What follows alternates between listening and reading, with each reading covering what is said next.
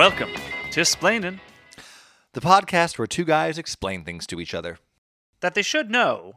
but don't. Mm-mm. I'm Jeff Sims. And I'm Evan Smith. Welcome, Evan, to episode seven, buddy, season two. Welcome, Evan, to episode seven. Uh, uh, we are gonna rhyme. Maybe. Your to say? Hang on. Your audio is like cutting in and out. Okay. Well, maybe I'll just talk by myself. Uh, this is what the people want to hear. They want to hear a show only me, not Evan. Don't tell him; he'll be upset.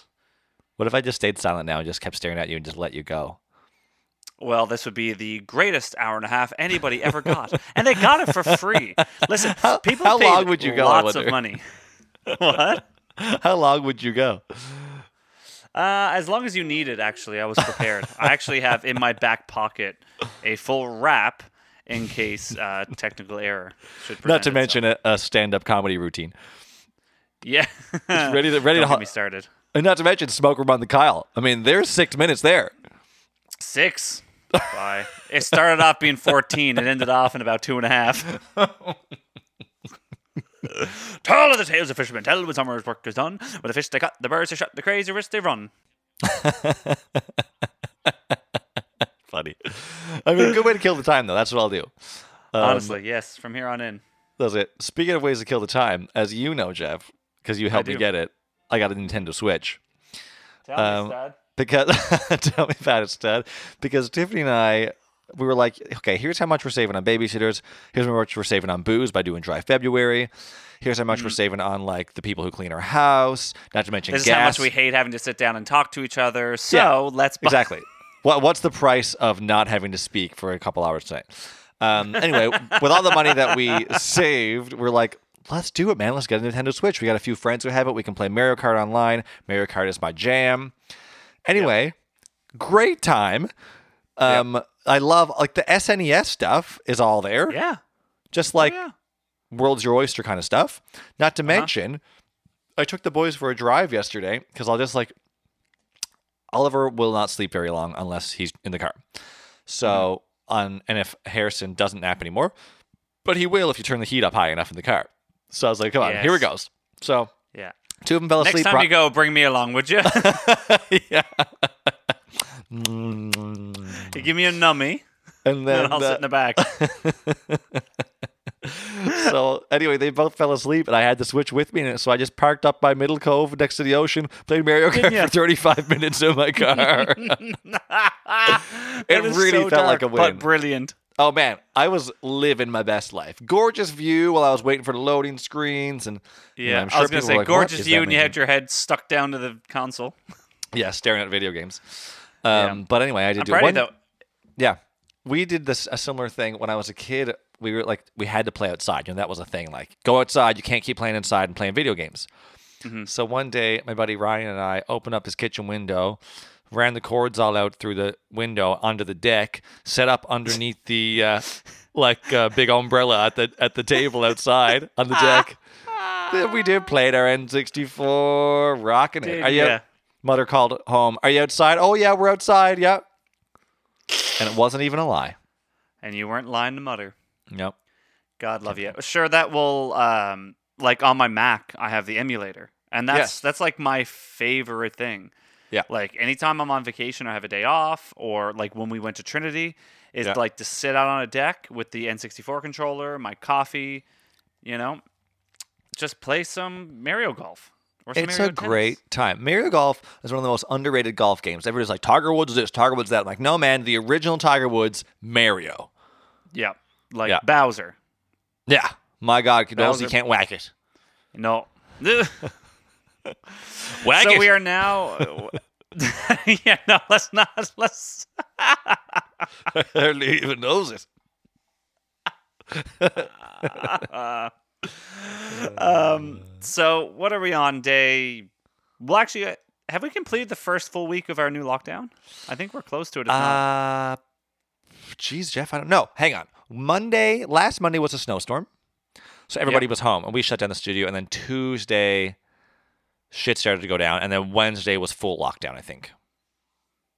Like Uh, Tuesday, ye- Tuesday they put a bunch of restrictions in place, but it wasn't. Oh, we're at alert level five. No, I think that was like Wednesday night.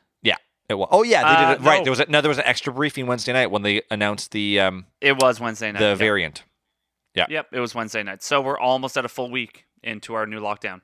Oh yeah, tomorrow's Wednesday. Yeah, Yeah. Um, so yeah. Uh, I'm going crazy. I am slowly Yeah. going crazy. I was talking to I taught at Sheridan today, so pretty much all of those students are in Ontario. Like ninety percent of them are in Ontario, and um, I was just like mentioning to them about lockdown and being locked down again, and we had the variant or whatever.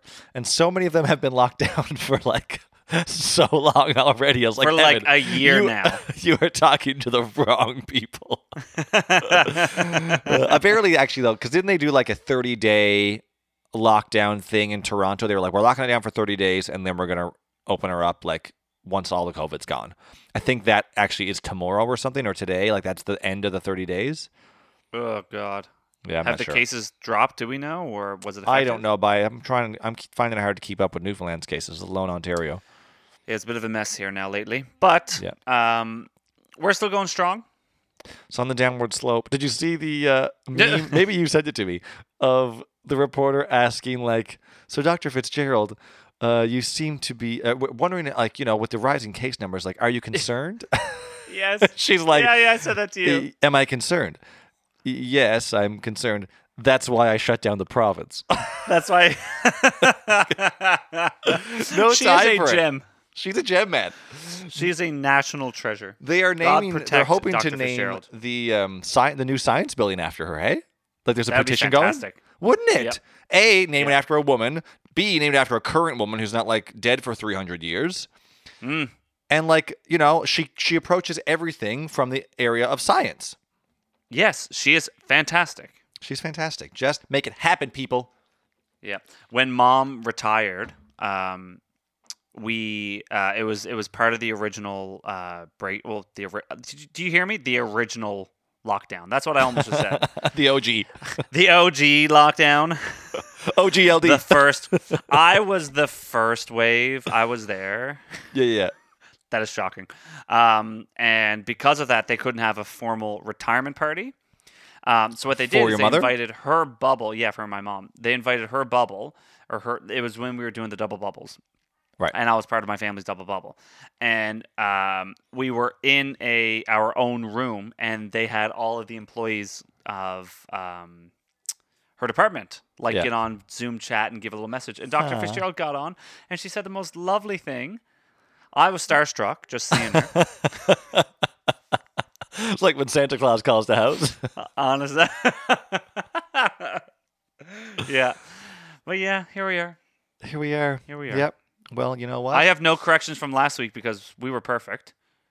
we were perfect and um and, it, and it's about time jeff i mean what are we Honestly? 30 39 40 episodes in we've been we've Yes. been gunning for perfection We're starting to catch our uh, our wave. Ugh. Too soon. our wave yeah. See what I did? like a wave of a pandemic Yeah. Let's move on. okay um would you like me to tell you about alexander the great I would love to hear. Have he has been on this Great. list for so long Yep.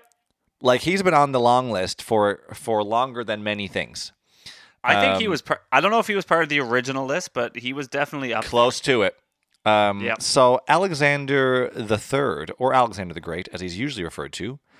Um, so Jeff, why do you think he's so great? Why wasn't he Alexander the Mediocre? Why wasn't he Alexander the Pretty Good? Uh, oh, you're actually asking me. Oh, great. Um, well, I think he was very similar to like Genghis Khan or like Cleopatra in that uh, very long time ago, and just a big like a dominator of I don't know areas. World, world areas, a dominator of areas. I like it. That should be. Is that on his tombstone? No, I think he was a. Uh, wasn't he? Well, I- um, That's the name of his first album. I think. what was the second one? oh, put me on the spot, you piece of Did- shit. Uh, his second album Mediocre. was um, so Alexander the Great um, dominating certain areas. Is that what you said? Yeah. Uh, okay. So, no, it's too hard when you're on the spot. 'cause no matter what you say, people are like, eh, it's pretty good given that he was on the spot. That's Um, true. We'll put something as the Easter egg. Once I have, give me a couple days to think about it. and Before I edit it, I'll throw something in. I'll just make it seem like it was part of the conversation. yeah, good job. Good for you. Yeah, was he a? And I guess you're gonna tell me, but he, he, I guess he was either a like a commander, or was he like, I don't know, the ruler? Yeah, I don't know. I mean both. Tell me. Um, I'm gonna now. So Alexander actually changed the course of history. In just 13 years, Alex, as I'm going to call him for the rest of this plane, um, created his own time period, which re- historians refer to as the Hellenistic period. Ugh. What's was his wife? Helen, or was it Hellenistic? Oh, I don't no. I well, I was thinking Helen of Troy. I was like, is Helen of Troy involved? Is that a thing? Is this in this same time period? No, nothing to do with Helen. Is that from Helen? Um, Hellenistic comes from the word Hellenizein, which means to speak Greek or identify with the Greeks. He was Greek, and he like you know took over certain areas. He dominated them. Some would say, and um, so he uh, he created a Hellenistic period where like many things were dominated by Greek culture. Um, um, so in those 13 years, Alex acquired the largest empire. It feels wrong to call him Alex. I just really wanted to shorten it, but it does feel weird, doesn't it? Only his mother calls him Alexander. Alexander. T- t- t. Um, Alex acquired the largest empire in the entire ancient world. That's what he did, stretching over 3,000 miles. He left Macedonia, which is near the bottom of Europe, just above Greece. Um, that's all he inherited, um, this one small little area. From there, he- he conquered. what? That reminds me of Donald Trump. I only took a small loan of one million dollars from my father.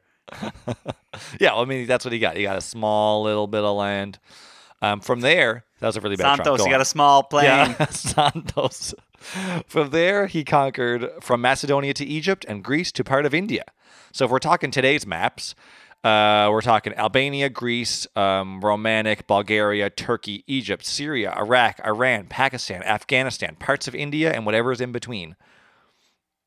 Holy Hellenistic. Yep. So, so with that, let us begin the tale of A L E X A N D from Bam, bam, 300 bam, BCE. Well done. Thanks. It's not really that well done because if you actually listen to what I said, I said Alexand. I didn't say the ER because I needed the syllables for the words. Yeah, yeah, yeah. But you know what? Moving forward. So Alexander was born in Pella, Macedonia in 356 BC to King Philip II and Queen Olympias. It was rumored that on the eve of the consumption of her marriage, Olympias dreamed her womb was struck by a thunderbolt that caused a flame to spread far and wide before dying away. Which began to spark hmm. some rumors, pun intended, spark, that Alexander was actually the son of Zeus. Oh, And it was a bit of a immaculate conception, like a thunderbolt conception. Interesting. More on that later. Alexander was tutored by none other than Aristotle. So we got parents struggling at home trying to homeschool their kids during the pandemic, and Alex is like, "Hereby, here's one of the smartest people who have ever lived. He'll teach you a thing or two. I've only had a small loan and the smartest person on earth. Um, he where am I? he begins to show greatness at a young age. A horse dealer, which is just a fun occupation. What do you do? Uh, I deal Yep. horses, man. Uh, Named Philonicus the Thessalian. Thess- Thessalian. no, that's a fake name. yeah, that's his alias. I deal mostly in in horses. Uh, um, he offered King Philip a horse for a very high price, but because no one could tame this horse, King Philip declined. Alexander immediately took a liking to this horse and was intrigued by it, and told his father if he could tame it, that he, um, or if he couldn't tame it, sorry, then he would pay for the horse himself. So Philip was like, "All right, bye." The horse, the horse was named uh, Bu- Pegasus. It no. definitely name was Pegasus. Bu- he grew wings and Bucephalus. And he was a wild one. But Alexander noticed that it seemed to be distressed by its own shadow, like literally quite afraid of its own shadow. So Alex spoke soothingly to the horse, turned the horse to face the sun so it couldn't see its shadow. Um, and the horse was like, Yeah, this is great. So Alexander and Bes- Bucephalus instantly bonded, and they were together for 18 years, fighting every single battle Wow. together. He and the horse. Actually, if you were to ask me how long a horse lives, I don't know if 18 years is a long time or not. Uh, well, I mean, the horse was already like I don't know, ten or something. Uh, well, actually, I know how exactly how old the horse was, but I don't want to tell you because I'm ruining part of the story. Um, Oh, so because the horse dies in the story, Jeff, that's why I just don't want. Evan. Uh, so sorry. When Alex this is Alexander is- the shitty story. Alexander the Great pain in my ass. Uh, that- that's, that's what his mom called him. Like you know when like your parents use your full name, Alexander the Great pain in my ass, Daniel Thomas. you get up there and deal with Pegasus. Yeah. Um, when Alex is 16, Dad goes off to battle, leaves Alex in charge. So he's like, you know, if you have any girls over, keep the bedroom door open at times. I know how much Yeah, liquor's make in sure- the cabinet. Make sure you go outside to play with your N64 through the window. Yeah, absolutely. I know what my liquor tastes like when you put water back in the bottles to fill them up, so don't even think about that. um, by the way, there's a super fa- super fabulous gay army that's going to attack while I'm gone. Don't let them in. Literally, this happens. So this is a sidebar because this isn't actually. I was like, this isn't real. This can't be true. And indeed, in 338 BC, Alex gets to prove his worth when the sacred band of Thebes show up.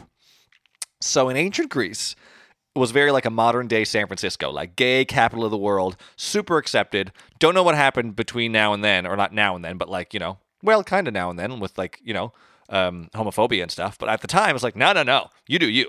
Everybody was having sex with everybody. Gender did not matter. It's like, great. Something happened along the way, not sure what. Um, Anyway, there's this army of 150 male homosexual couples. So 300 men total who are all couples. And this was Plato's idea in 370 that if you had a group of couples, because women obviously at that time weren't fighting in wars, so it had to be men. Um, each man would fight harder in order to protect their lover because they'd be fighting alongside their lover all the time.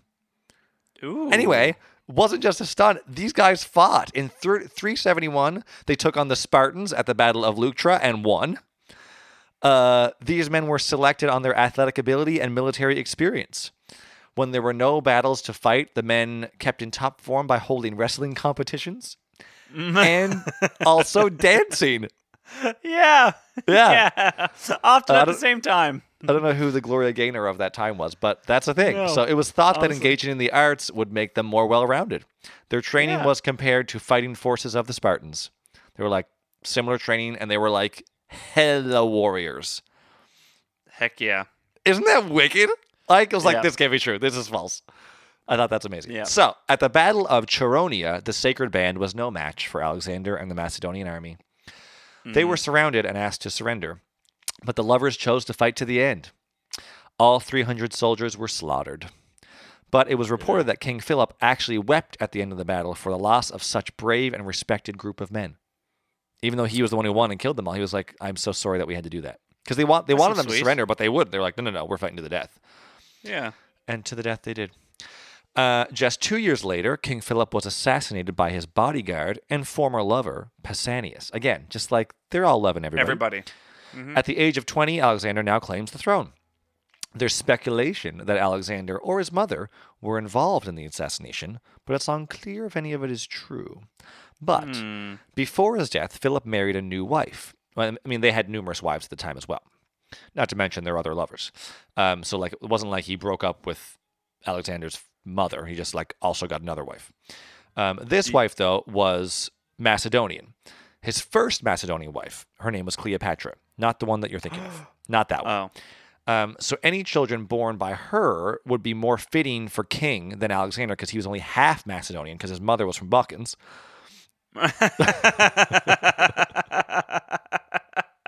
No, I don't know where she was from, uh, but she wasn't from Macedonia. No. Southern Shore somewhere. So in the end, um, Philip being killed certainly worked out for Alexander. So people, I guess people were like, because it worked out so well that like, okay, now you're definitely going to inherit the throne. Maybe you had something to do with it. Who's to say? He takes the throne, immediately kills any of his rivals who would challenge his claim to it. His cousin, dead. Two Macedonian princes, death. Olympia, Alex's mom, had Cleopatra and her daughter burned alive Oh, as, great. as well as Attalus, Cleopatra's uncle and command of the advance guard. Deed. They were deed. They were deed. Uh, then pretty quickly, Alex commits to achieving his father's dream world domination. Dum dum dum. He starts marching. Left foot, right foot, left foot, right foot. What's that from? Oh, From Family, Family Guy. Guy. Yeah, Randy Newman. Takes that long look at Randy. Randy. Batman walking over. So good. Um, at at Mount Haemus, um, his army defeats the Thracian forces. At the Lyginus River, they defeat the Triballi. They follow the Danube River for days, come across the Getae tribe, and surprising them with a night attack, forces them to retreat. So they're just like taking places left, right, and center. He then hears about two kings, Cletus, maybe maybe Clitus, I don't know, and uh, thinking of like a Southern American, like Cletus. Greek from Yeah. 300 BC, and Gla- Glaucias, who are trash talking Alexander. He marches into their lands, defeats their armies, and sends them packing. Mm-hmm. So now Greece is at peace, more or less, in that he had conquered it all. Next stop, the Persian Empire. So he appoints General Antipater as regent and takes his army to Persia. Immediately, they're met with Persian and some of the Greek forces that has had retreated. Pew pew, dead. Fight, fight, fight. Win, win, win. You can see the pattern. At but then at Halicarnassus, the defending troops were actually successful in holding off Alex's army long enough that King Darius III, the newest Persian king, could assemble a big old army. Now, Alexander still wins that fight, but because he was delayed longer than intended, he knows the battles ahead will have more time to prepare for him. Hence, big old army coming. Big old army coming. So then, as a little pit stop, Alex heads to Gordium uh, because there's a big knot there that no one can untangle. so it's like just like a pile of extension cords. Like, guys, we can't get through it. Someone help us out. we can't make heads or tails of it. Alex got Uh, tiny fingers. Come over here. Try to figure this out. lots of time on his hands. so Gordian is where Turkey is now. So apparently in Gordian there was this ancient wagon with seven knots all so tightly entangled that it was impossible to see how they were fastened. The legend was that this wagon had belonged to Gordius, the father of King Midas. Hmm. Trust, Trust the Midas touch. Midas touch. I wonder if because of the delay we were actually in sync that whole time. I was just about to say because we're on Facetime. I wonder if that'll actually line up nicely. Most likely I'll make not, it. but I'll make it line up and put in a little ding, ding, ding, ding, ding. I'll put in a little xylophone. sure. Um, you should be way more excited about that. Well, I just I think it, I I just don't think it's gonna work. You don't know anything. I, I didn't even hear know. you say I don't know why I'm so passionate about this all of a sudden. you know nothing. I also have no idea if we sang in the same key. I didn't really hear you. oh, well, listen up. But um, Anyways, at King the Midas. time, King Midas' father had a knot, and he was really bad at keeping it together. Or no, really good at keeping it together. Actually, it was all tied up. Uh, at the time, it was declared that any man who could unravel the knots was destined to rule all of Asia.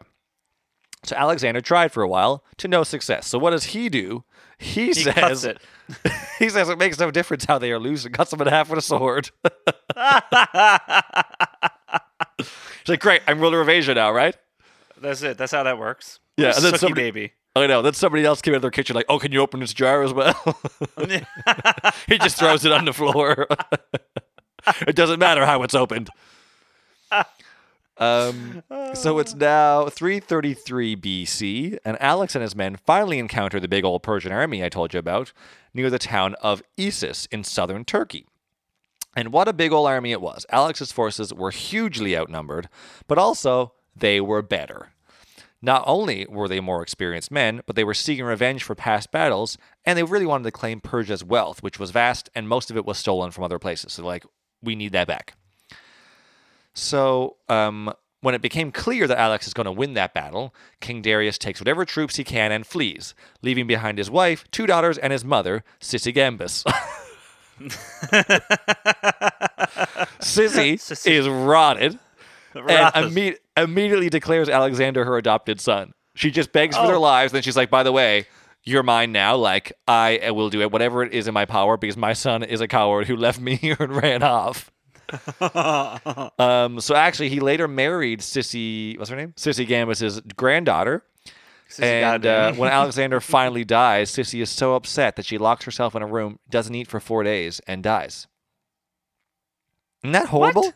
I know. That's how like close they became. This mother of the guy who Alexander was fighting, who he left behind. anyway, that's, enough That's so about Sissy. outlandish. It's very outlandish. So after the great victory at Issus, everyone's like, "Ooh, Alexander, you're so great at fighting, and your brain is so hmm. big." And he was noted to say, "There is nothing impossible to him who will try." So he keeps trying. On he goes to the cities of Marathus and Aradus, takes them both. Now King Darius sends a peace treaty to Alexander and offers Alexander some of the land that he's already captured and Good. ten thousand dollars. Good, re- yeah. This is the first time writing a peace treaty, is it, bud? Yeah, it's your first go of it, is it? Yeah, you know that spot you're already like you know on now because you killed all my men and you took it. Like uh, you can keep that. Yeah. Yeah, um, and he also offered ten thousand talents as a ransom for his family. Which Alex says- probably in the in the town that he already had captive.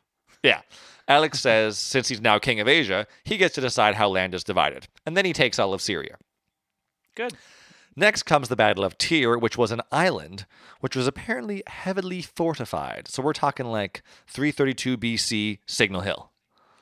Oh, You know? great. Yes. Yes. Um, the Tyrians refuse Alexander entry, and Alex has no navy. He just has foot soldiers and horses. So Alex is like, I have a problem. The Tyrians are like, build a bridge and get over it. And Alex is like, good idea. That's exactly what I will do. so he starts building a causeway to the island, which is Yes. going really great. Until they start getting closer and closer and closer within range of the Tyrians. I don't know why they didn't think of this first. But once they're in No. range, they just keep pummeling them and sending them back. They're like, okay, this isn't going to work. Finally, Alexander realizes we're going to need some boats. Seven months later, comes back, returns with a large fleet of ships, breaches the city walls, executes thousands of Tyrian men of military age, because, you know, kill those who would rebel. We learned that from Genghis Khan. And we did. Um, women and children sold into slavery. So, King Darius sends another peace offer. Rather than accept, Alexander heads for Egypt. He's like, I'm just going to take some more stuff. I'm just gonna keep going. Yep. Uh, after news spreads of how they took the city of Tyre, most towns on the way just give up as the buys pass through. They're like, "White flag, you're welcome. Here's a biscuit." Um, so all smooth sailing until he hits Gaza, which is on a big hill. So immediate disadvantage because you're trying to go uphill to people like I don't know throwing rocks at you coming down. Yeah. So one of his generals pleads with him, um, saying the city will be impossible to take. To which Alexander says, "Silence, Derek. There is nothing impossible to him who will try." So he, he did. tries. 3 times he fails. Ooh. But on the fourth time, by sheer willpower and having exhausted the defending troops, they're just like, "Oh my God, he's attacking again! Seriously?" Eh. like can't get a nap in. So eventually, No. the tr- the defending troops are just so tired they breach the walls, take Gaza, and um, but not before Alexander suffers a serious shoulder wound, and then they do their thing: men dead, women, children, slaves. Yep. Next, there's an oracle in the desert of Egypt who Alexander seeks out. Maybe just like give him a shoulder some time to rest. Like let's just wander into the desert and find this oracle. Who's to say? Uh, as if things couldn't get better for Alexander, aside from his old jangly shoulder, the oracle produces, or pronounces it rather, him son of the deity Amun, the Egyptian king of gods, synonymous with Zeus. Ooh. Remember his mother's dream on her wedding night? Yes, indeed. Well, now an oracle who knew nothing about that is like, yeah, you're the son of Zeus, by the way. So from then on, I know it's like, mm, wait, She saw all that in the tarot cards, did she? I think she did a palm reading, Yeah. and then she drew some pictures in the sand. Mhm. She's at the carnival, charged him fifteen bucks. yeah, yeah, you you walked like thirty kilometers into the desert. And she's like, "That'll be one thousand talents, please." He's like, Yes, all I can do is play guitar. That's the only talent I got."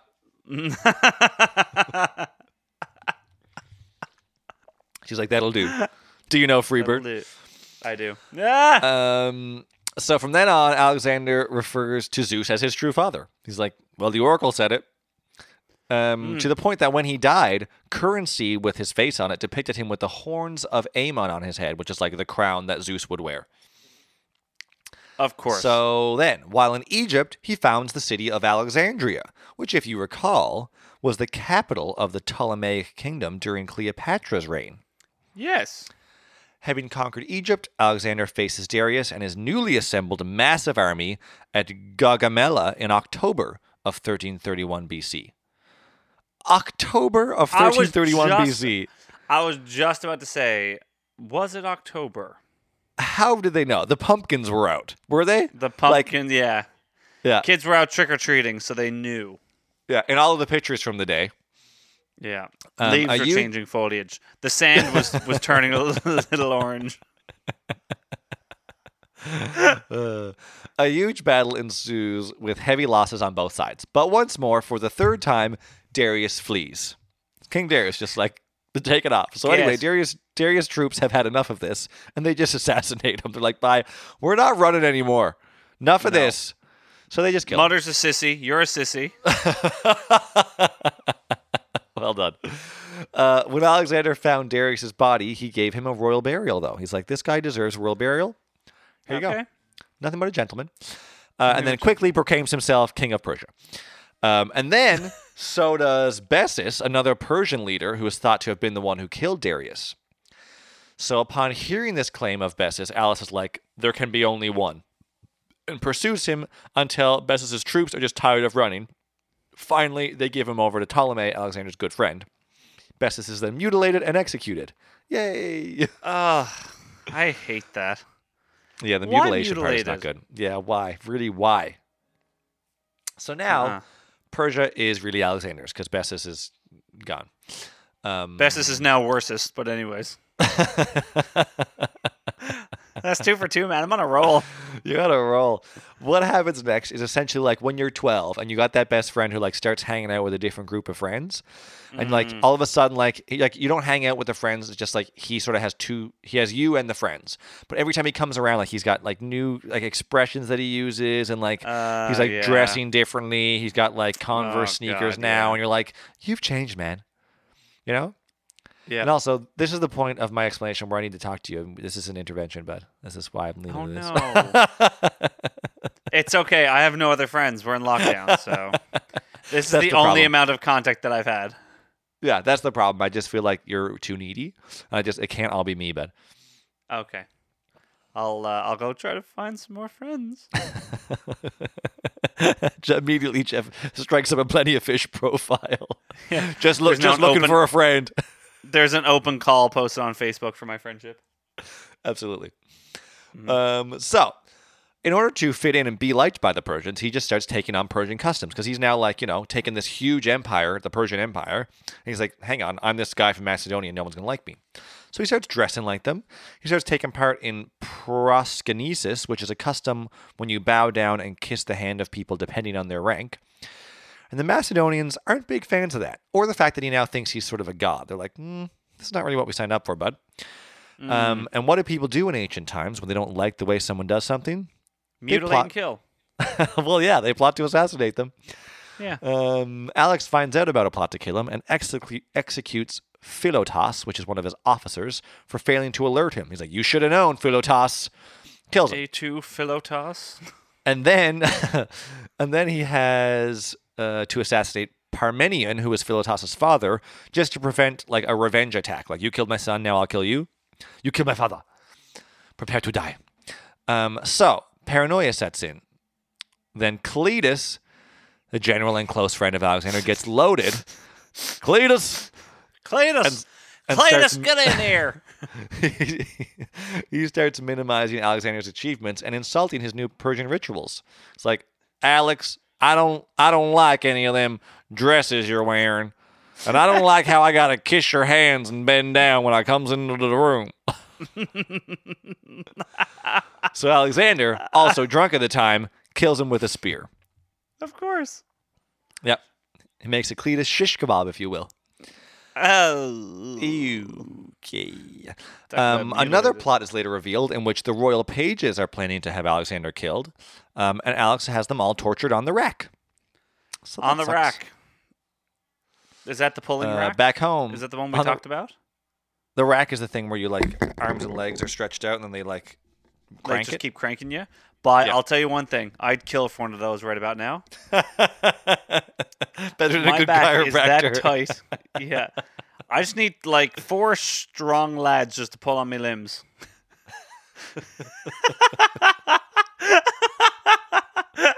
Do ya? the second I said that, I need, Can we actually amend your plenty of fish uh, status? Looking for four strong lads to pull on me limbs. and also a friend. yep. Um, the fish in Cletus is harder. so back home, General, um, uh, I never know how to say his name, Antipater, Kenobi. Antipater, who Alexander left in charge, and Olympias, his mom, who's just a piece of work. They're constantly fighting and complaining to Alexander about the other one. Like, I don't like Antipater, and he's like, I don't like your mother. She's trying to get in the way. But aside from that, that's like the worst thing going on at home. Aside from that, all's peaceful. Uh, at one point, King Agis, uh, the third of Sparta, which might be, is that buddy in like in 300? Is he King Agis? No, I can't remember. I haven't watched that in a while. Anyway, I feel like we Um, also corrected ourselves on this last time, and I still don't remember it. yeah, same. Such a good movie, though. So good. Do you know I what else is a really great cinematography of it. movie? Is Troy, which I know we've already talked about, but but like a great film, and it was uh, it came up as like recommended for you, and I was like, obviously, and Yeah. Catherine just does not want to watch it. She's she's zero interest. I'm like, it's Brad Pitt without a shirt on. A is if that's not enticing enough for you to watch Yeah. it. I was like, it's, it's just a great story. Yeah, it is a great story. I couldn't agree more. Anyways, Um, also anyway, the yeah, greatest opening line of all time. go on. No, no, I insist you go. No, I don't know what it is. Yes, you do. There's a little boy, and he's Yeah. waking him up in in the tent. Oh, yeah, yeah, yeah, yeah. Yes, Yeah, I do know. He's the biggest man I've ever met. I wouldn't want to fight him. That's why no one will remember your name. Yeah, It's great. it's very good. Um, and true, no one knows that kid's name to this day. Exactly. Yeah. He's actually Cletus. so anyway, King of Sparta attacks once while Alexander's away, but um, Antipater just defeats him and kills him. So not a big deal. Nope. Uh, one larger problem, though, is Alexander keeps taking more and more men. So this, along with the fact that Macedonians now have way more land to settle on, they just keep getting spread out, and he keeps taking them. So although not a big issue at the moment, in years after Alexander's death, it's why the land is fairly easily taken. It's like, you know, when you got the game of risk, you got all the buys on Risk. one, you yeah, keep yeah, moving. yeah, yeah. It's that. Yeah. It's exactly that. It's like butter over too much bread. Yep. Um, now it's time to enter India. Many tribes surrender peacefully, some don't. King Porus of Paurava sparks an interesting battle. Um, they've got a secret weapon that Alex has never faced before. Any guesses what that secret weapon is? Uh, gunpowder. Nope. Nope. S- uh, bow and arrows. Nope. Good guess. Magic. Nope. India. I don't know. Elephants. Oh, that's a heffalump. War elephants. A heffalump. I will take who two heffalumps in my tea, please. Hmm. oh. I love what they call elephants in Lord of the Rings. They call them elephants. Elephant. uh, a fierce battle, but basically those though. That's like those things, like the war war elephants, uh, as Yeah. in Lord of the Rings. Um, a fierce battle ensues, apparently during a thunderstorm. But I just think that's the editors of History.com just like getting tipsy on a Friday night. They're just like, Yeah. uh, yeah, there was a thunderstorm. It happened It on top of a mountain. Yeah, he had to walk up the mountain both ways. oh god, but we're both on fire tonight. We won't give each other any leeway. no. So King Porus was so brave during battle that Alexander actually made him an ally when the when the battle was over. He defeated him and awarded him more land than he originally had. Go on. I know. So not just a hat rack now, he's trying to conquer India, thousands of miles from his homeland, and all the locals are like, "Who do you belong to?" And he's like, "Look, King Porus is my friend." So everyone's like, "Oh, okay. We know King Porus. That's good." Yeah. Um, so like good tactic because you're very far from your home and you're going to need some friends if you want to keep this land. Uh huh. So that's what they do. Um, so we're in India. We're taking cities and towns left, right, and center. A battle takes place at Had, Had, Hydaspes, and then Bucephalus, his horse, since the age of twelve, dies. Oh. It's unclear if it was from battle wounds or from old age. The horse was thirty when he died. Uh, That's- the horse. Yep. old. It is old. I mean, again, I don't know the lifespan of a horse, but pretty old. I would think. Must be old. Um, Alexander was so beat up over it, he named the city of Bucephala after the horse. Hmm. Mm. That makes me sad. That's the biggest casualty of this whole story so far is the horse dying. Yeah, some of the stories about the horse, like they they compare the horse to Pegasus, as you were like saying earlier. Like they actually compare the horse to Pegasus, and like, yeah, no, that horse was better than Pegasus. Yeah. It wasn't. It couldn't fly, but Well, it couldn't whistle like the Pegasus in the Disney movie. So hmm. like you.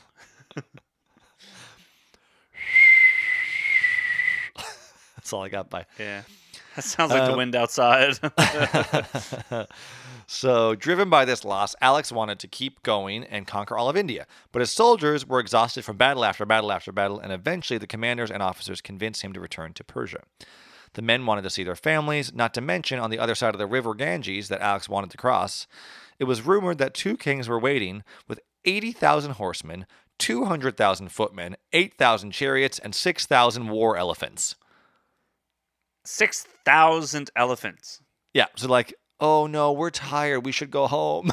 like, yeah, Oh, that's the problem, is it? I miss my wife. Yeah, it's not the 6,000 war elephants you're worried about. No. Um, on the way back, though, they encounter some Mahi tribes, and Alex is injured. Uh, many other men die in the desert just on their return trip because they've got to get back through the desert. Um, as, as Alexander is recovering from his injury, he hears that many of the people he left in charge of different areas were misbehaving while he was away. Mm. I don't know what misbehaving is, but he didn't Sounds like like some hanky panky. He executed them, several of them, as examples for the rest. Just on his way home, just like stop into the store, get a bag of chips, execute a few governors, pop into the drive-through in Tim Hortons and get a Timbit, double double. Um, and then everybody was like, "Okay, let's not uh, screw up. Let's make sure we are doing what Alexander Yeah. wants, or he will kill us." Yep. Um, so the men are already on edge. They're dying. They're tired. They're longing for home. So as a way of thanking them, Alexander pays off soldiers' debts and announces that he would send the um, overage and disabled veterans back to Macedonia. But they take this the wrong way. They're sort of like, "Oh, you don't want us to help out? You don't? You, we're not good enough anymore." And he's like, "No, no, mm. that's not what I mean." Like, "Nope, that's, not what, you I meant." said.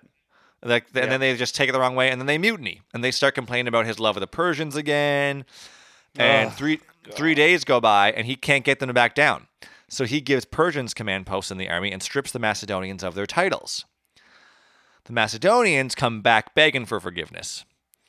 And you gotta hand it to Alexander. He doesn't he knew when to be a strong man. He wasn't like, told you so, or is an asshole about it. He accepts the apology, he returns their titles, and then hosts a huge banquet to bring harmony between the Macedonians and the Persians. Because that's the problem. Right? It's his homeland, and the mm, Persians are like, no, yeah. you like us better. No, you like them better. So he doesn't leave the harmony between them to chance. He orchestrates a mass wedding. He orders many officers to marry Persian princesses. He takes two Persian wives for himself. And then his goal to start breeding a race that would be loyal to him. Ooh. I know. Sneaky. Sneaky sneak, because he conquered the Persians and he was only half Macedonian. So, like, this Perdonian or like mm, Macedosian, Macedosian, that works better. Macedosian. The Macedosian All right. race would, would literally, as I've now coined, would literally be something he created at this mass wedding, so he would have their loyalty for years to come. Yeah. So he thought. Um, Alexander then heads to Ecbatana to retrieve much of the Persians' treasure, which I imagine to be like that huge lion head in Aladdin, like when you show up in the desert and there's that lion head, and you're like, Yep. what does he say? Like, none shall pass. Yeah, along those lines. Something about that. And then open sesame, and then he opens up his mouth, and then you go. Yeah. Um, that's what I picture. The Um, while there, in the rough. yeah. And while there, his closest friend and possibly lover died of an illness or poisoning. And let's be honest, when they say possibly lover, they mean lover. Who are they trying to fool? Who are You they know? trying to fool? Love is love, man. Take it from the band of thieves. Love is love. Yeah, take it from the band of thieves. They didn't care. Although I bet somewhere along the line, like there was like this like band of thieves, thieves, and like everybody like kept on like men kept on hitting on them. Like, no, man, we're the band of thieves, not the band of thieves. I'm like, oh yeah, sorry, Oh, sorry. oh, oh. Yeah. Um, Alex is devastated and orders a very expensive funeral for his friend and decrees that there will be public mourning in the capital. So his horse died, his best friend died, his truck broke down. He writes a country song about it. yeah. And then, uh, he, he gets Best Cletus. friend love. He gets Cletus in on it. Cletus picks up his banjo.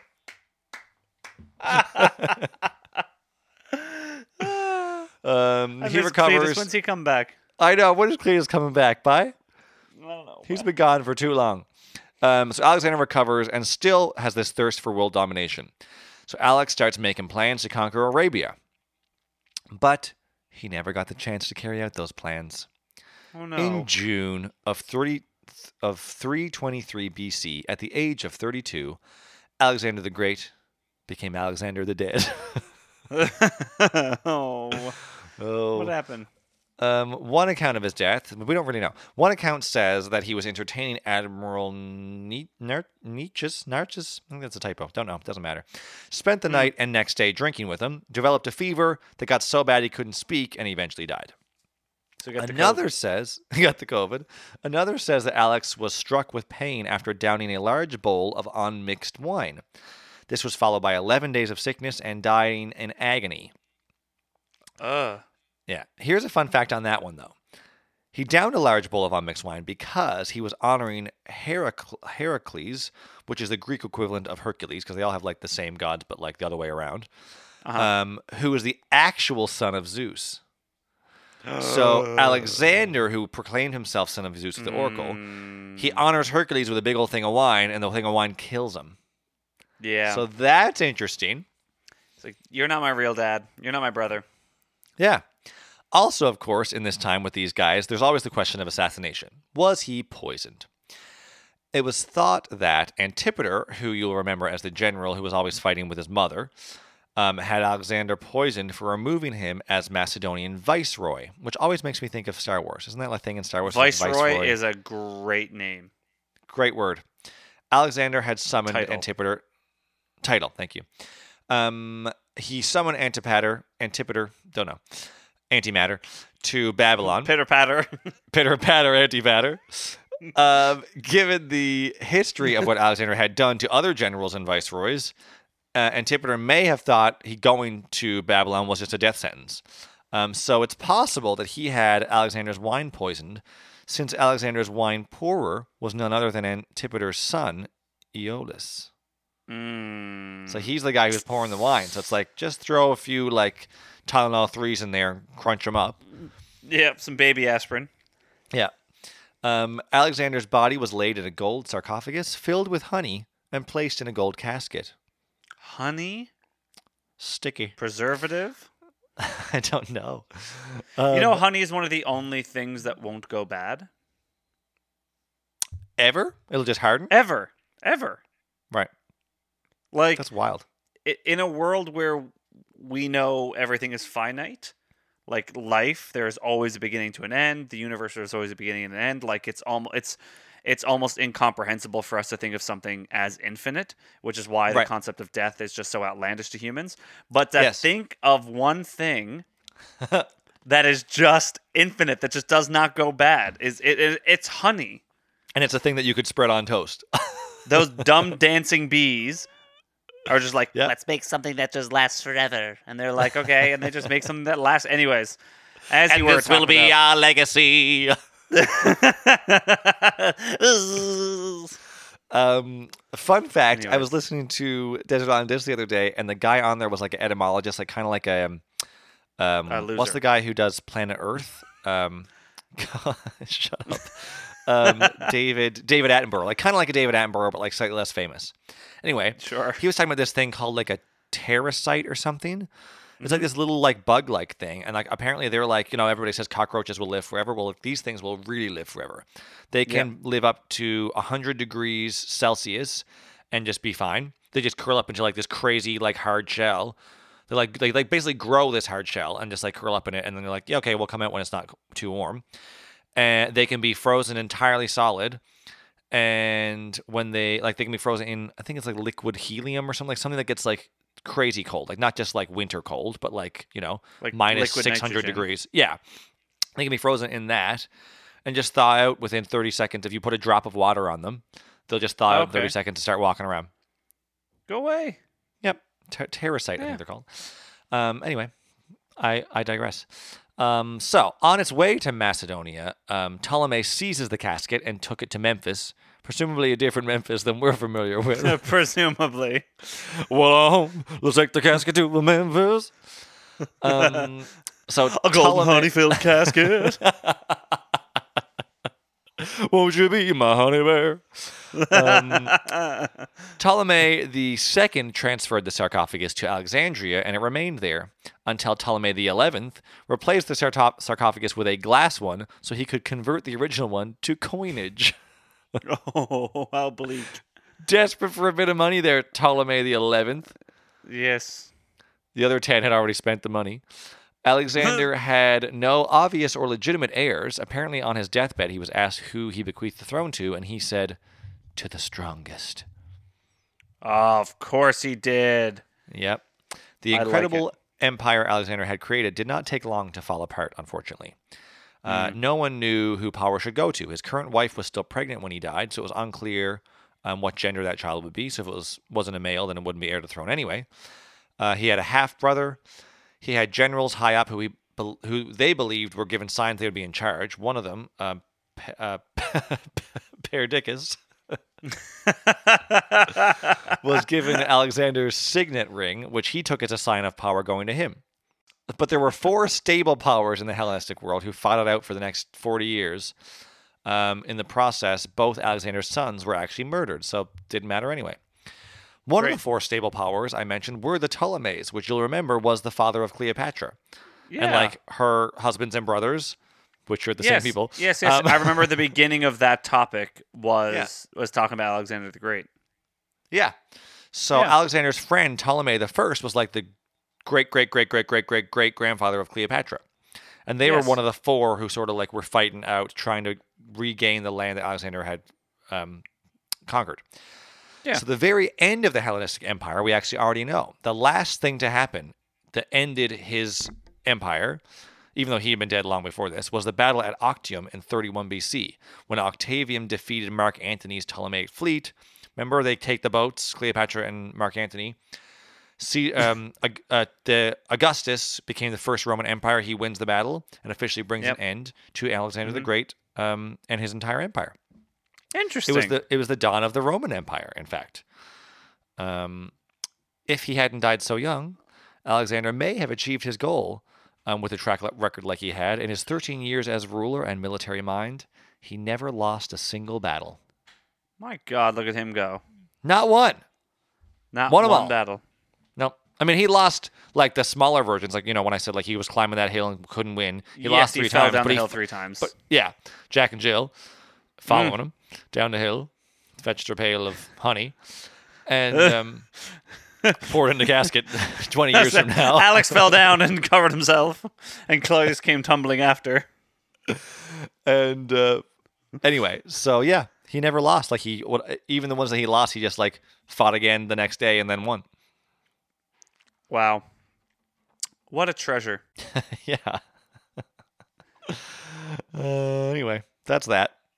That's that. So, folks, we hope you enjoy your break.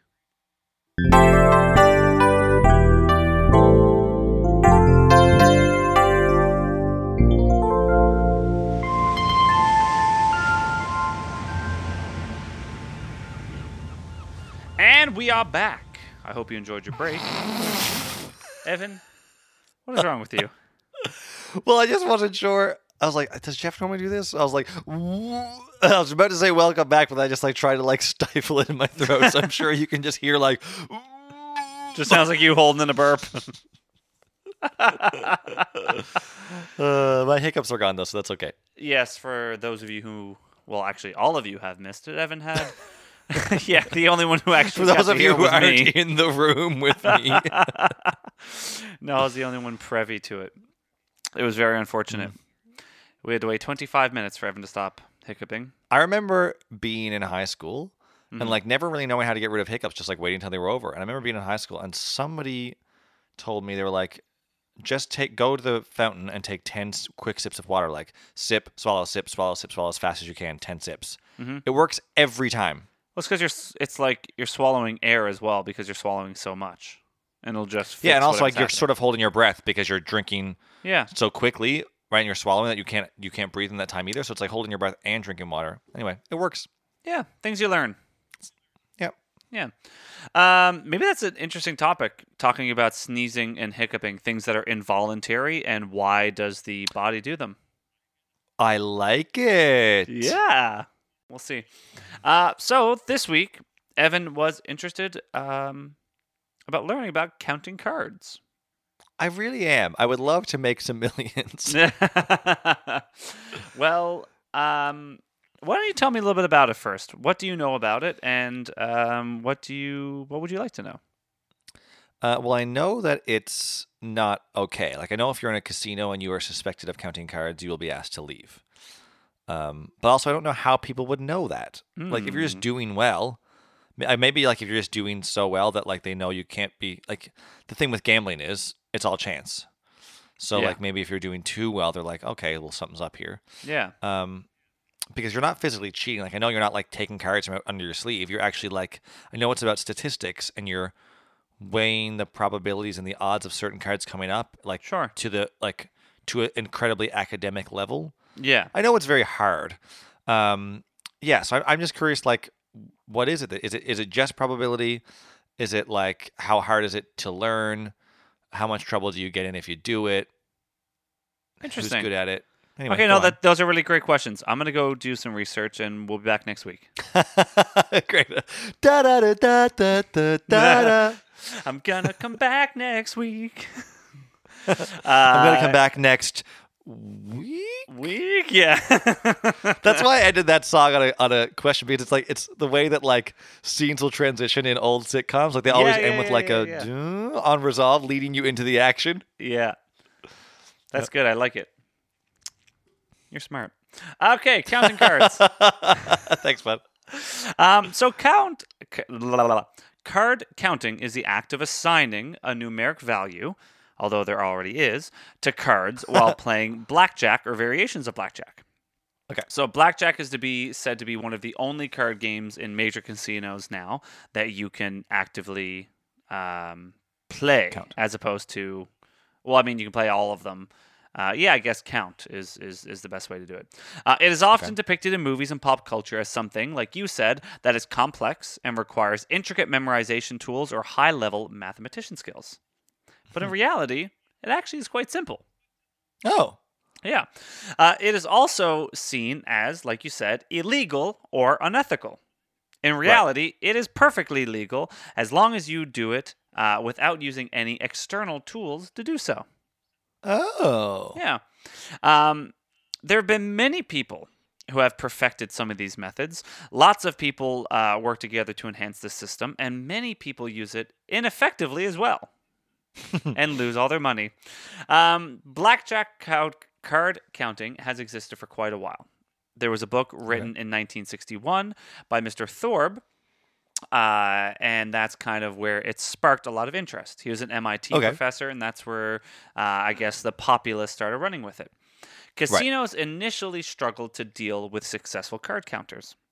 However, they've spent the past several decades understanding this, and this is what they call it advantage play, AP method, Okay. and how to combat it. Casinos have since added multiple decks and uh, inst- instated unfavorable rules and learned how to spot many advantage players. Uh, Ah. These days, the industry even has technology on their side.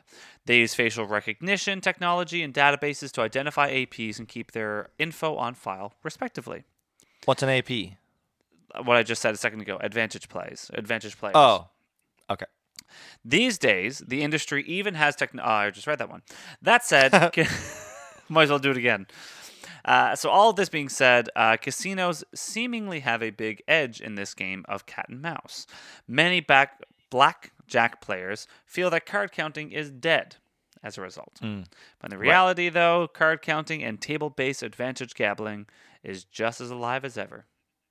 Okay. So you said very briefly what you think it is. It's just, you know, crazy math and probability and statistics and just doing all that math in your head. And you need to be a genius in order to do it, right? Right. Yeah. Wrong. Um, the math itself is actually quite simple. Okay. What is the what it is um, that that actually makes someone good at it is simply the practice of it and doing it over and over again. Uh, that mixed with understanding the game, understanding bets, understanding like you know when to hold them, know when to fold them, know when to walk Right. away, uh, and then the third is how you execute your plan Okay. because although it isn't illegal, a lot of casinos um, can obviously reserve the right to not let you gamble. So if they know that you are good at this, they will simply just say you can take your business elsewhere. It is not illegal. Which is crazy, though. They can well they they reserve to refuse. Uh, they have the right to refuse service and refusal of right to, to let them play. So they can say you are good at what you're doing. Please take your business elsewhere. Yep. That's insane. Yeah. Well, because if you think about it, they can clean out the entire house in one evening if they're really good at what they do, right? I suppose. Yeah. But like, that's like, that's, they work to get that good for a reason so they can make money. Yeah. So, how is it actually done? So, there's Yeah. four major steps. So, at first, your first task as a card counter is to watch cards as they're dealt and assign the following values to each card. Okay? So, when they're dealt up, upright, like face up. well, have you ever played blackjack? Yeah. I know how blackjack works. Yeah, okay, so you're just counting those cards as they're dealt. I think you read too Okay. much into that sentence. Um, high cards, which are, you know, 10, Jack, Queen, King, Ace, are considered minus one. Okay. Okay? Your low cards, which are 2 to 6, are plus one. Okay. Your neutral cards are 7 to 9, and, the, and they are 0. Okay. So there's your numeric value minus one, zero, and plus one. And the reason why is because the house favors high cards. Okay. Mm-hmm. So when there's high cards, that means that there's less for you to get, which means that there's they're minus. Then when there's low cards, it favors you. So then you because if there's low cards on the table, there's a high probability of high cards coming up. So it's a plus one for you. Right. Seven to nine favors neither the house nor you, so it's zero. So you need to keep a running tally and add or subtract the one as each card comes out of the deck. This count is known as your running count. Okay. Because a lot of casinos learned that people were counting, they put in new variations on the rules and decks to make it increasingly more difficult. Due to this, they actually added more than one deck. So instead of someone being like, okay, there's, you know, there's how many cards? 52? Yeah. 52 cards? Yeah. They're like, okay, there's 52 cards. Let's add five decks. So it just makes the game of probability much more difficult. So they actually added more decks to the, game. queen of the queen of hearts could come up more than once on a in a play, but it doesn't matter Exactly. because you're only looking at numbers anyway for blackjack. Exactly. Yeah. Hmm. Um, but it does make it increasingly more difficult to count. Yeah. Right. So they added up to five decks depending on the casino. So after you've calculated these actual things, you need to start. You need to convert your running count into your true count. So you must divide the running count by the estimated remaining decks to make this conversion. So you estimate the amount of decks left by visually looking at the shoe. For example, your running count is plus nine. Okay. You estimate that there are, there's roughly about three decks remaining. Okay. So you go nine divided by three. So your true count is plus three. Okay. So you may have trouble determining how many decks are left at first. Furthermore, you might not uh, be so precise on the remaining decks. But the most, the more precise you are, the better you'll be at knowing your exact advantage or disadvantage. You should become more comfortable with these aspects over time. So that's one of those things where it's like just after time, you could look at a stack of cards and be like, mm, "There's about 300 cards there. I know you know there's three decks, or you know what I mean, or a deck and a half." Um, so if you if the running count increases, the advantage becomes shifting to the player. If the running count goes negative, the casino's advantage increases. Right. Are you following me so far? I think so. Okay. So like you're basing this on excuse me. You're basing it on like the cards that you've seen come up, you know you now know are no longer in play. So those cards Yes. don't go back into the main deck. But here, yes. So you're, yeah, you, you're not, you're not necessarily counting it as like, okay, I just saw two sixes, so now there's two sixes left. Like that's not how the conversation is going in your head, right? So, because because that's way too difficult, and also that's not how statistics work, right? Because the probability of that six coming on the top or the bottom is completely irrelevant, right? This is going to happen. So if you the how can I explain this? Can you think of like a game of blackjack in your head right now? Yes. Cool. So I get laid down a card, Yeah. and let's just say it's a queen. Yeah. Okay. Because it's a high card, I get a minus one. So there's minus one on the table already. Mhm. Okay. My second card is a 2 Mhm. which is a low card. So that's plus one. Okay. So right now, my running count is zero Yep. because I had a plus one and a minus one. So it's zero. Am I keeping tra- uh, so let's say I'm playing two and there's a dealer Yep. who is the podcast. You're keeping track of the whole table. exactly. oh, see, I'm so keeping track of yours as well. Yeah, because they're all cards are part of the, the entire shoe, the entire deck. So mm-hmm. there's five people playing, you got to count your total and every single person there, including the dealer. And so when you like my hand would be zero. Let's say your hand ended up being plus two because you had a two and a 4 and the person next to you had a zero because they had a seven and an 8 and the person and so you add all the numbers up for the entire table, and that gives you your running count of the table. Okay. So you could be plus twenty if everybody has really low cards. Right. Do you know what I mean? Yes. Um, and so from there, then you make the assumption of how many cards are left. Then you divide it from there. If it's a positive number, it means giddy up. You're doing good. High If cards are going to come neg- up. Well, yeah. Yeah. Then, but if it's a negative number, it means you slow down your bet. And the difference between knowing how to bet based on those things is kind of what what I said earlier on the experience portion of it is how experienced are how, how, how often have you played how Right. well do you know the game um, one video I watched there these guys would take they would minus one unit based on the actual total count and then they would times it by their bid so they go and be like our bid is $25 Mhm. okay if the total count was five they go minus one so it'd be four and they go four times 25 so they know their bid was a 100 bucks Okay. are you following me I think so. Yeah. Okay. So if the running count increases, the advantage begins shifting to the player. Like I mentioned, if it's a negative, then the casino's adv- advantage Right. uh, increases. So next, you determine your edge and try to capitalize, capitalize on either your edge or the house's edge. This part of counting is more so understanding the game and how it works, making assessments based on what the table reads, what you can afford, and strategies that you've had success with in the past. The main idea behind card counting is to wager more when the deck is rich in aces and tens. Your chances of getting a natural blackjack are higher at this point. Another So- perk to counting. Question. Yep.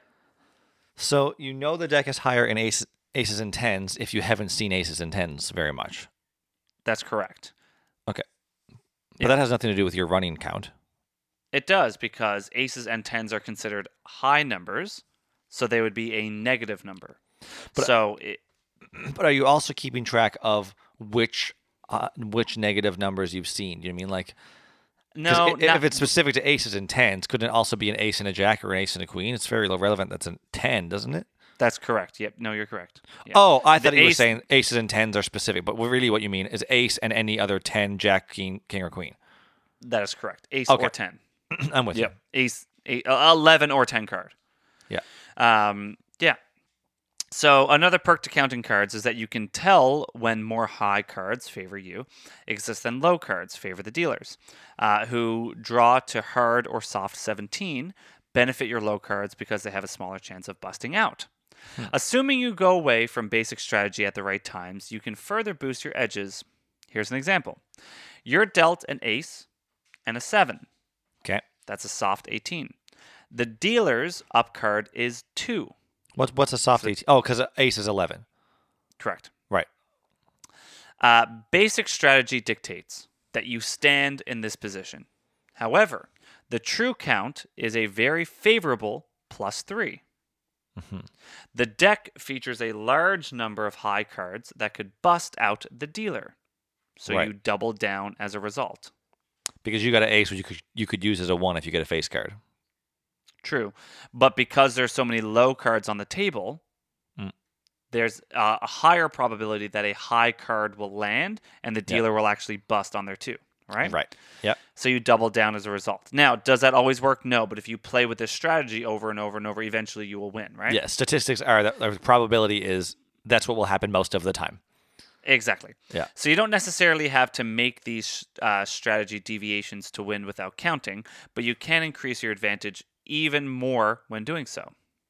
So there's obviously way more factors in counting cards and strategies when playing. Knowing what to do and how to bet takes time and experience playing. Though counting isn't technically illegal, casinos in Nevada um, and in different bars, uh, they actually bar counters from playing blackjack by backing them off games. Counters can expect a pit boss to come. I love that pit boss. Oh yeah. Yeah, I guess I think that's what they call like gambling floors. They call them pits. No, don't.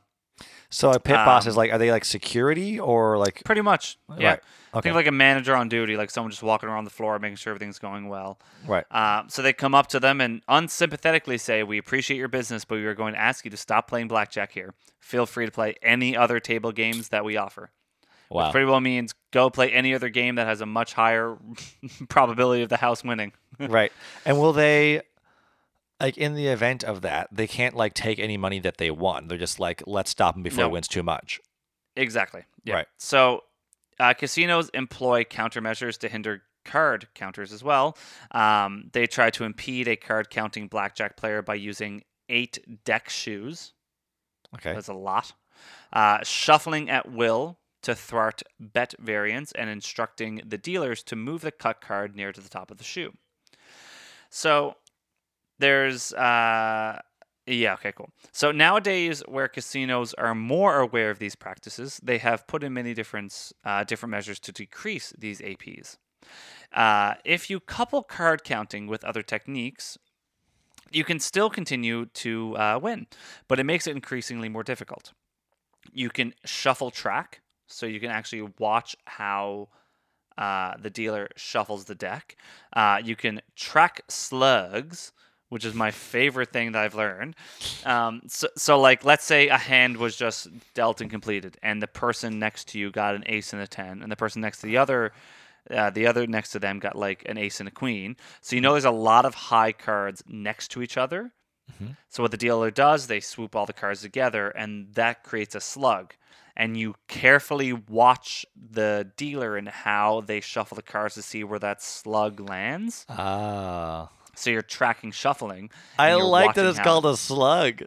I know tracking slugs. Nice. Uh, yeah, so that's also something they do. Um, but my favorite thing they do is come up with strategies on how to actually trick the casinos. Okay. Because the actual, like I said, ca- uh, card counting is completely legal. Yeah. Right. So what actually hinders people from card uh, card counting isn't actually the game itself, but it's the casinos. Right. So the second they realize you're doing what you're doing, they blackball you.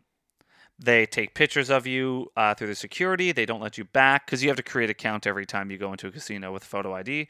They don't Right. let you back in the casino. They send all your information to other casinos. So a lot of um, professional card counters, their careers are quite short. Right. For instance, uh, there was one of the most infamous card counting crews Oh. came from a graduating class in MIT, called themselves the MIT Counting Crew, and their reign lasted from 1994 to 2000. Okay. It was a team of five or six of them, and what they would do is they would have their the main person at the table, Yeah. okay, who would be uh, just you know playing the game normally, doing their normal counting. Right. Uh, then what they would have is they would have a spotter, and they would have a spotter literally all around. Like they would just walk around um, all of the tables, Right. and they'd have one person at every table. So they'd have I think three or four tables going at once. Mm. and they, they had one per, big person. They call him the big gorilla. And so what would happen is, is the person would be sitting down, counting cards and doing the strategy. And just as they feel the house is getting hot, Yeah. and they know it's it's about to be like a big win, like it's like Yeah. plus fifteen or something, Hmm. they give a signal to the spotter. right. The spotter would then get the other person, the big gorilla, to go to that table, sit down, and put a buttload of money on one bet. Right. And then they would win and clean up that hand. And in one hand, they would like quadruple their money. right. So it didn't raise any flags because there's no way that person could have counted cards. They just Right. walk over to the table and win a big lot of money. Right. The trick was is to have a different gorilla on every table, but they have one person counting the cards, signal to another person. Eventually, they got caught a couple of times, and they got uh, blackballed. Then what they started to do is they would have two people sitting at the table, one person counting the cards, Yeah. a second person or instructing and then when the actual third person would tell the big gorilla to come to the table instead of them throwing one big bid at a time the third person would actually not do any counting any betting at all or any sort of like weird stuff the third person would simply take instruction from the second person so just based on signals that's it Right. because the big thing is casinos know when you're counting cards from behavior. If Right. your eyes are just glued to the table, going back and forth between every card, and like you're speaking to yourself, one plus two, two plus three, Right. one, okay, and then they can, you know, they can tell when you're doing that kind of math in your head. Yeah. Especially if you're Um, talking out loud, you're nutting. I didn't say That's I a was pretty good at it. bad card counter. Uh, one plus minus minus one minus one minus one minus one minus four and plus four. it was like Yes, um, the person. Me, sir. Do you have a seven? is that a seven? Go fish. Is that a six or a nine? Okay, can you flip it up? Okay, perfect. Great. Doesn't matter. It's zero anyways. Oh, oops. Oh. Funny. So, um, so yeah, so they had really intricate plans on how to fool the casino, so the casino would never know that someone was counting cards. Right. And the actual act of counting cards became increasingly more difficult as well because of things like uh, waitresses and stuff would come over and ask if you wanted drinks. Like they would just naturally distract you. Right. There'd be constant music, stimulus. The um, the actual dealers were said to like prompt people, being like, "So, like, you know, where are you from? Right. what you doing here like and just to try to get your mind off of those things and it was easy to tell if someone was actually counting Mm. uh, this group of people um, the mit counting crew uh, on most weekends would pull in anywhere from 20 to 50 thousand dollars I was gonna ask. I was like, how much did they make?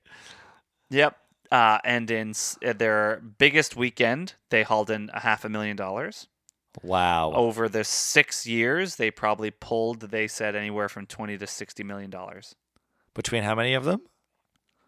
Uh, they started off with five. I think they ended with eight. Right. Wow. Yeah. Yep. And uh, all perfectly legal. Yeah. Right. No, no issues at all. They said the worst part is, you know, it's one thing like you know they had to go in and try to like because they were they were counting cards and that was their business so to speak. They just constantly had cash. Right? Right. There was not like so they would have to walk into a casino with a half a million dollars. And the time when they walked in with a half a million dollars and then walked out with an additional half a million dollars, they were walking around with a million dollars cash. Yeah. Imagine that. So uh, they would oftentimes have money strapped to their bodies going into the casino to try not to like you know hit red flags, Right. right? Because a casino is like, whoa, whoa, whoa, whoa, what are you doing with a half a million dollars walking in here? You know, that's a red And flag. also, like, how, how does that work? I don't know if you know the answer to this, but like, in terms of like taxes, do you have to pay money on winnings? hmm It's a capital gain, I think.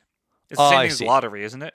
Yeah, right. So you just list it under your capital gains, Yeah. um, well, no, no, I don't know if it's a capital. Like, I don't know if it or whatever. You you list it on your T on your T one probably. Well, if you claim it, That's what I mean. If you're if you're you know your only income is from that, and you're able to afford rent and whatever, obviously you know if you don't have another job, you're gonna have to claim it. They're gonna be like, "How are you affording this?" I don't know. Bye. Interesting. Yeah.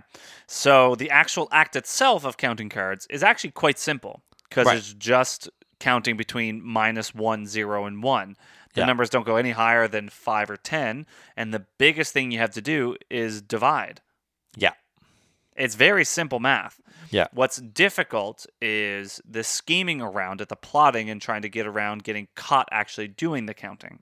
Yes, and also the I would imagine the concentration and all of the distractions. Like Well, that. do you know what's that- funny? That's what would be do my head in because I wouldn't be able to concentrate. No. Do you know what's funny to me though? And I actually thought about this when I was doing the research. Is that when I was watching videos, and and by the way, I think I did a piss poor job at explaining how the numbers work and the visualization of the numbers. So please go on YouTube and just watch a video of someone doing it. You'd be like, oh, that's what Jeff meant. Do you have it's a a, very good video that you would recommend, like one of the ones you watched? Uh, not off the top of my head, but I'm sure I could find it really quick. Okay, I'm just you can just tell me later. I'm just curious. I'd like to watch it. Yeah, it's like it was like four minutes. It was perfect. The guy just explains it. Um, but they give you like the actual game step by step and how the cards equal it, right? Yeah. Uh, and it makes sense when you're doing it slow, but then when you see it in game speed and people Yeah. reacting, you're like, "Holy shit! How are they doing this so fast?" Right. But do you know what it made me think of? What? It made me think of music. Right. Yeah.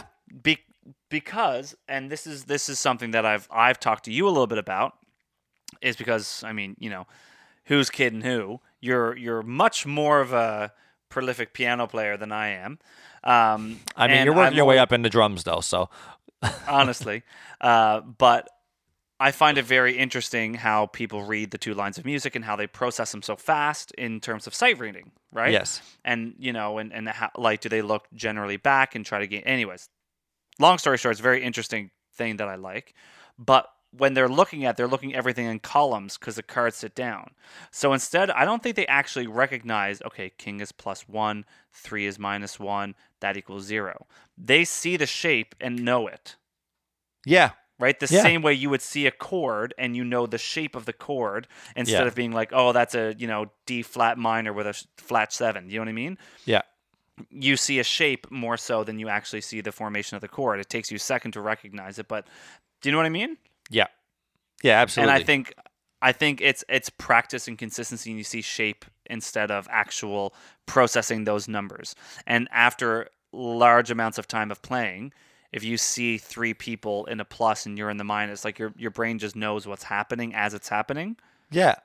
Actually, You know what I that mean? sight reading is a great is a great um uh what's the word when you compare something to something else? Analogy. Example. An- analogy. um because likewise, you know, people are like, you know, music, piano is so complicated. It's like it is, I guess, but also it's 12 notes repeated. Yeah. Deck of, deck of cards, it's 13 cards repeated. It's only 13 cards. Right? Because the suits don't matter in that in the context of blackjack. Exactly. Yeah. So it's like, yeah, it's and and also with in terms of the cards, it's like, well, ten Jack King Queen. Did I say that right? Ten Jack Queen King, whatever, are all the same. So don't they don't even count as different things, you know? All five, all five cards. So king, jack, queen, king, ace, are all just they're all categorized as one. Oh, yeah, right, yeah.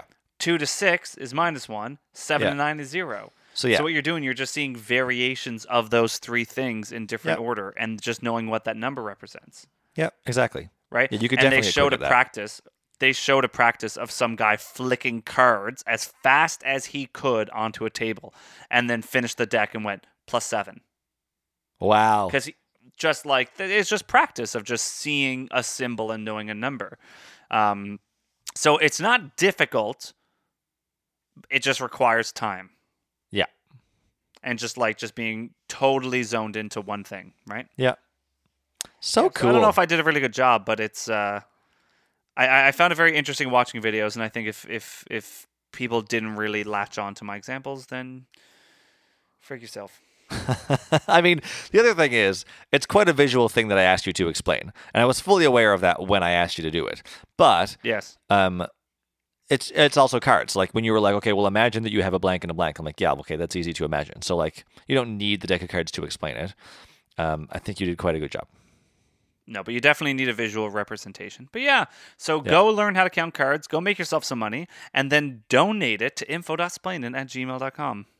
Buy up dem t-shirts round three Round three. I think it's about time. What do you think? for round three.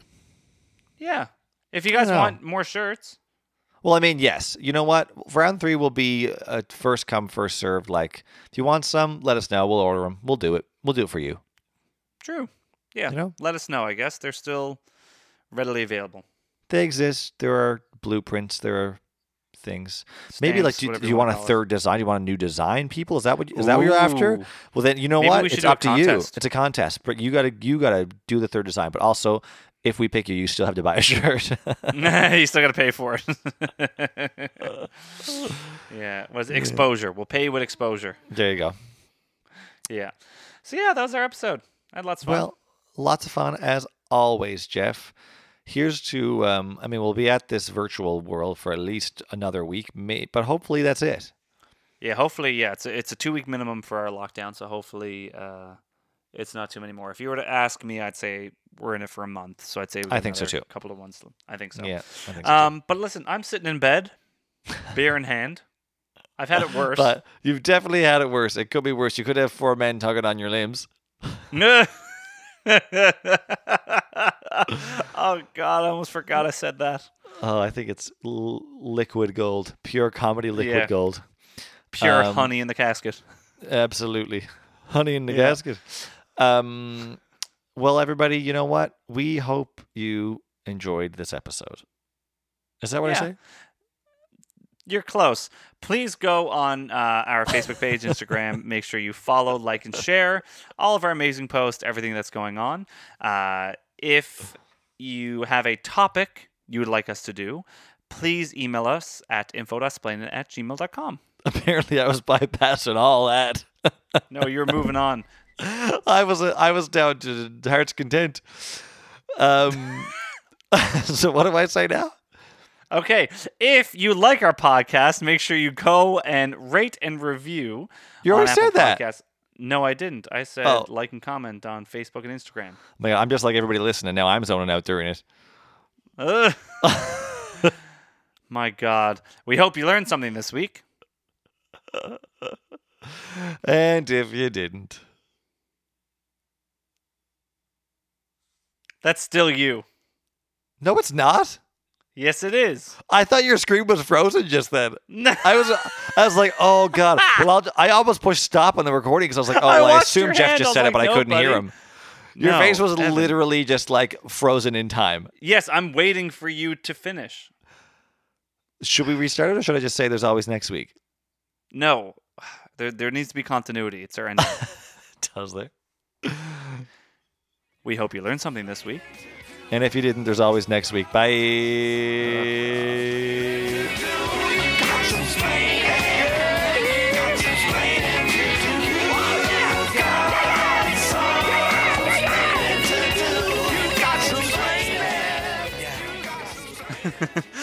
Alexander the Great too. Hellenistics back again.